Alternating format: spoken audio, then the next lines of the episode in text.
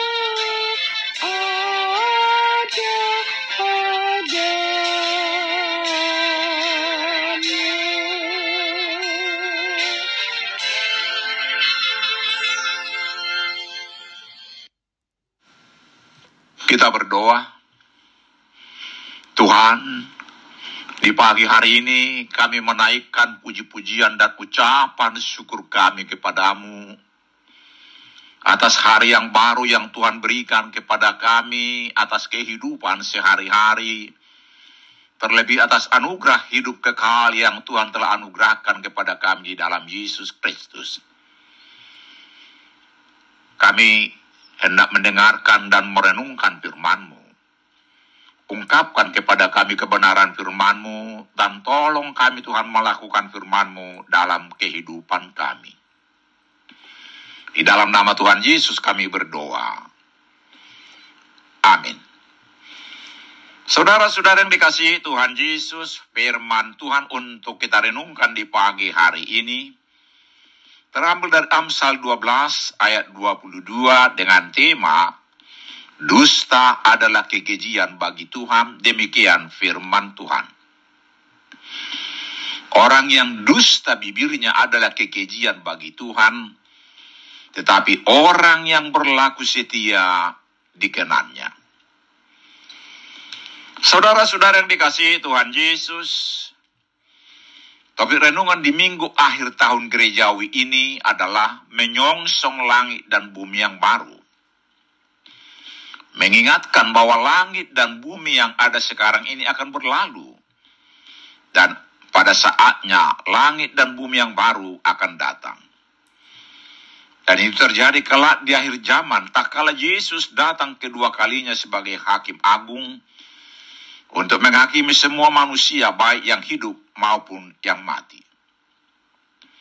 Di saat itulah Tuhan akan memberikan hadiah hidup kekal bagi orang-orang tetap setia beriman kepadanya, tetapi akan menjatuhkan hukuman maut kekal bagi mereka yang tidak mau menerima Yesus.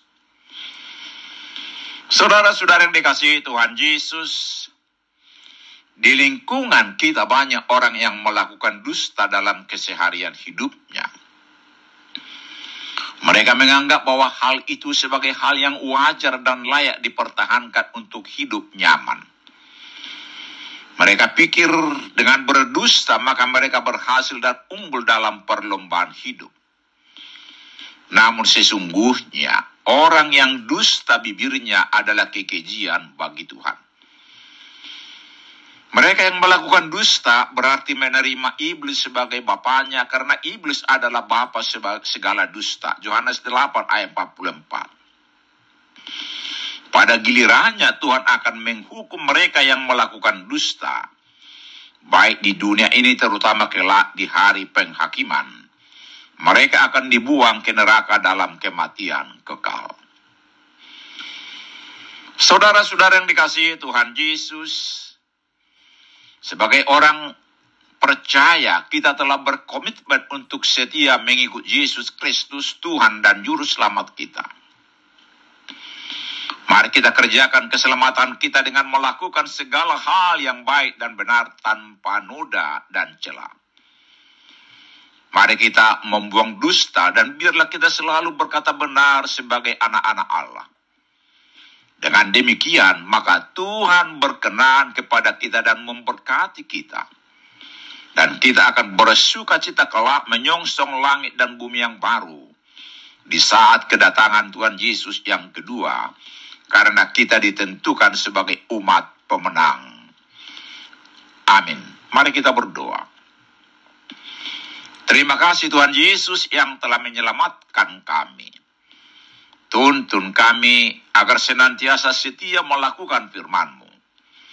Biarlah hidup kami berkenan menyongsong langit dan bumi yang baru yang Tuhan sediakan bagi orang yang percaya. Amin. Selamat beraktivitas hari ini. Tuhan Yesus memberkati kita.